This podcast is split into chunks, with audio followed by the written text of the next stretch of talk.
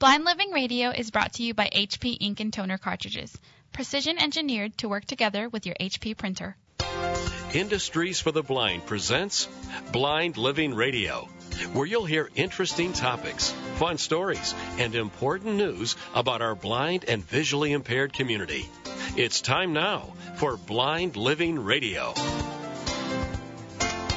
You're listening to Blind Living Radio. BlindLivingRadio.com. Hello, everybody.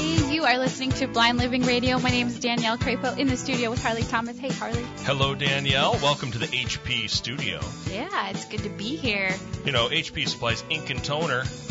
Sure do. That was a shameless plug, wasn't it? It- you know what, though? But it's worth mentioning. And you know what? We're in a cozy studio today. Yeah, we've got a full house. We have a full house. It's you, Danielle Crapo, host, Yes. myself as co-host. We have Mr. Steve Heeson joining us live. Hey Harley, how you doing? Good, Steve, yourself? Great, good to be back. It's nice to have you back. We're going to talk about something near and dear to your heart today, too. And we also have Katie the Wonder Dog. Yes. Oh, we can't call her Wonder Dog. We can't. No. We haven't introduced her yet to our listeners We either, haven't. have we? Katie, listeners. Katie, say hello. Katie is Danielle's new guide dog. Yeah. She's a golden retriever for anybody who wants to know, and she's super pretty. Super pretty and works super well. She does. She does. We'll talk about that actually a little bit later in the show. She gives you all sorts of mobility and, And- other cool stuff. And freedom Freedom and shedding. and shedding. of course, shedding. You know, shedding's kind of the one downside to it all. But we're going to talk to Steve because we really want to hear what Steve did back in April? April, right, Yeah. Steve? Because Yep. in April, you and Danielle made a little trip. Yes, we did. Along with uh, CJ and Cindy Pinkley, we had a show about public policy back in March, and since then we took another trip to Capitol Hill for the 2015 NIB NAEPB Public Policy Forum, which was a major success once again. And I thought when you said that we were going to talk about April was because Steve's baby was born. Oh, another blind advocate. The latest advocate in a go. long line. Speaking of So- advocates, today we also will be joined on the phone by Tony Stevens from National Industries for the Blind, and he is the public policy and advocacy manager for them. So you three, Tony, you, Danielle, and Steve, spent your time on Capitol Hill talking to legislators about issues that are important to the blind. I know we'll get into it more when we get Tony on the phone. Yeah, we did. There were actually a bunch of us from all different NIB agencies. It's a big deal. Huge deal. It's a huge I deal. I got to buy a new suit for it. You love shopping. Do- Well, why don't we, without further delay, get Tony on the phone? Sounds good.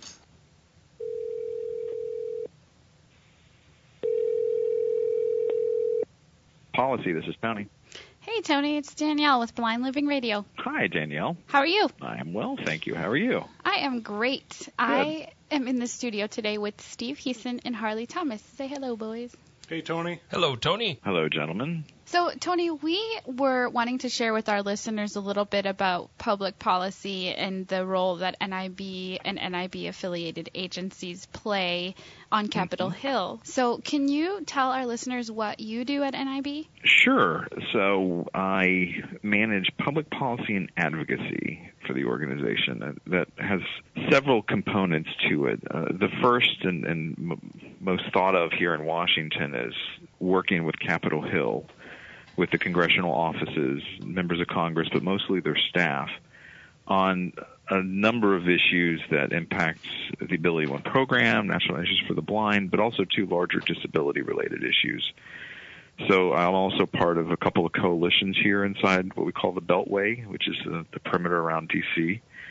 And those are consisting of a wide range of disability organizations from consumer groups like ACB and NFB to larger service providers like uh, the ARC or Easter Seals and other groups. And we all get together and try to build coalition support on a number of issues impacting people with disabilities. And then I also run what's called our advocate program, which is a program that takes employees from our 94 nonprofit agencies around the country and trains them on best practices for grassroots advocacy. And we leverage that with additional grassroots work we do with our nonprofits to try to build support around issues impacting people who are blind around the country on, on various levels of grassroots. You are a busy guy. Mm, It's it's good busy. It's a good busy. It sounds so, like yeah. a really good busy, and I know Steve has been one of the advocates.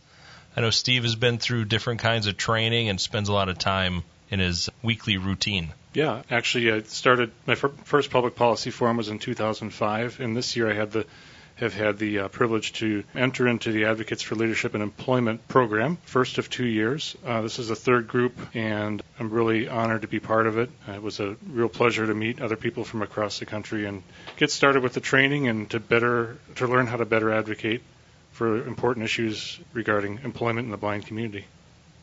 So, Tony, can you give us a recap of the issues that were brought to Capitol Hill this year? Sure, yeah. We focus every year on several issues, two or three issues a year that are kind of the dominant issues that we feel collectively as a group we face that are on the certain hot hot plate, I guess, at, at any given time. In addition to uh, issues that each agencies might bring up if an, you know, an agency has a, an issue or concern of their own. But the three this year that we focused on, one dealt with compliance issues around Ability One and the purchase of the products and the goods and services that our agencies produce to employ people who are blind. So, particularly, uh, we were focused on the General Services Administration, which is called GSA, and they are sort of the uh, they're kind of the everything from the supplier of the products and goods and services to they kind of manage the back end of how government works in the sense of the behind the scenes. So they'll you know also handle IT and buildings and all these different things for the government. So one of the concerns we've had is some issues around uh, you know the the non-compliance issue where not necessarily at ill intent at all in anything, but uh, where folks for a variety of reasons are are not leveraging the Ability One program as the products and services they need. So we're we're hopeful that uh, you know our outreach can can engage folks on that issue. The other two issues we looked at, one was around uh, what's called the National Defense uh, Authorization Act or NDAA, which is the spending bill for defense, and within that there's a lot of support programs for the military, and one of those we feel is very important is the commissary program. Not only because it employs a couple hundred people who are blind around the country, because some of our agencies make products specifically that are sold on commissary shelves around the country, over 200 commissaries around not just the country but actually the world. But we're part of a larger coalition called Save Our Benefits Coalition, which is um, everyone from the you know Military Families Association and and uh, a lot of other groups that that are working to try to save the commissaries. So, because currently, because of the fiscal austerity, they're threatened to have uh, significant budget reductions, and we feel that that'll really create a negative impact for the men and women in uniform and for their families and retired military veterans as well who rely on the commissaries for the a, a really strong reduced discount in their shopping. And finally, the third necessarily wasn't an issue we're focused on, but uh, we're trying to find ways to talk in the conversation around Social Security disability insurance reform. So that's SSDI, which is oftentimes if someone goes blind and they've been working for a while, um, you know, if they're out of work after they lose their sight, they, they rely a lot on the SSDI benefit.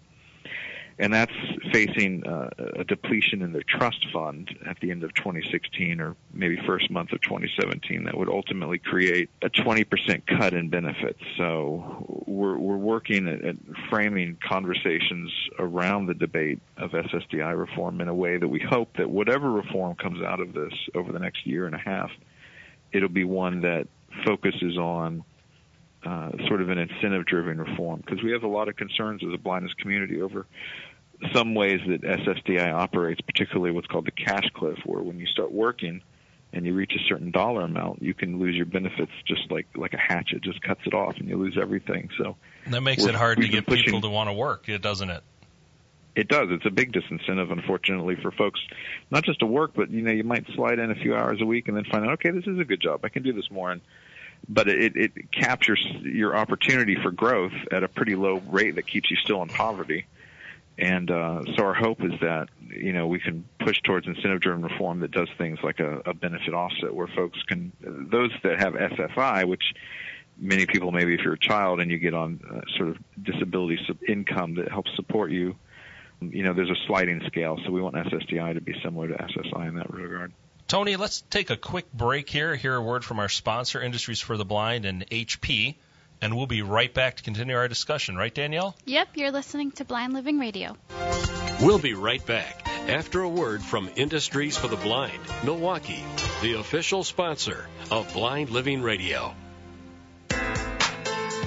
Blind Living Radio is supported by Industries for the Blind in Milwaukee, Wisconsin, creating employment opportunities for the blind and visually impaired from coast to coast. From Milwaukee, Wisconsin, this is Blind Living Radio from Industries for the Blind, providing employment opportunities for blind professionals since 1952.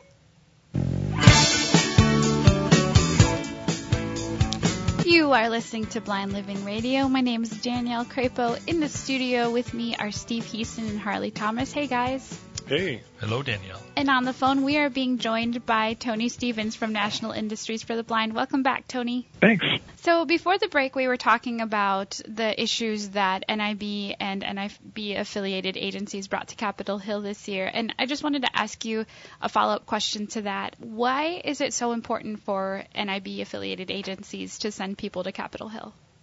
Well, it's a lot of folks think that what goes on in Washington is you know this this distant machine that that no one really has control over. Uh, you know, it's the kind of thing that you see it on news, and members of Congress sometimes almost have like a celebrity status, and it seems unreachable. The reality is that here I am, someone in Washington that works day in day out on coalitions and things like that. But uh, you know, those of us that are in Washington don't nearly have the voice and the power of the voice that local constituents can have. So you know, we work particularly with our policy forum, but we try to create year-round opportunities for our agencies to get in, engaged because it's important that folks remember that this is a democracy and it's it's actually not that difficult to have your voice heard in Washington. Folks will be surprised oftentimes how easy it is. A handwritten note or a, even a braille note probably some text on top that, that the staff could read. Oftentimes, those those personal touches will get on the desk of your member of Congress, and you will get a response. Tony, you made the two um, blind people in the studio kind of both snicker about a braille note with some yeah. writing on top, right, Steve? Yeah.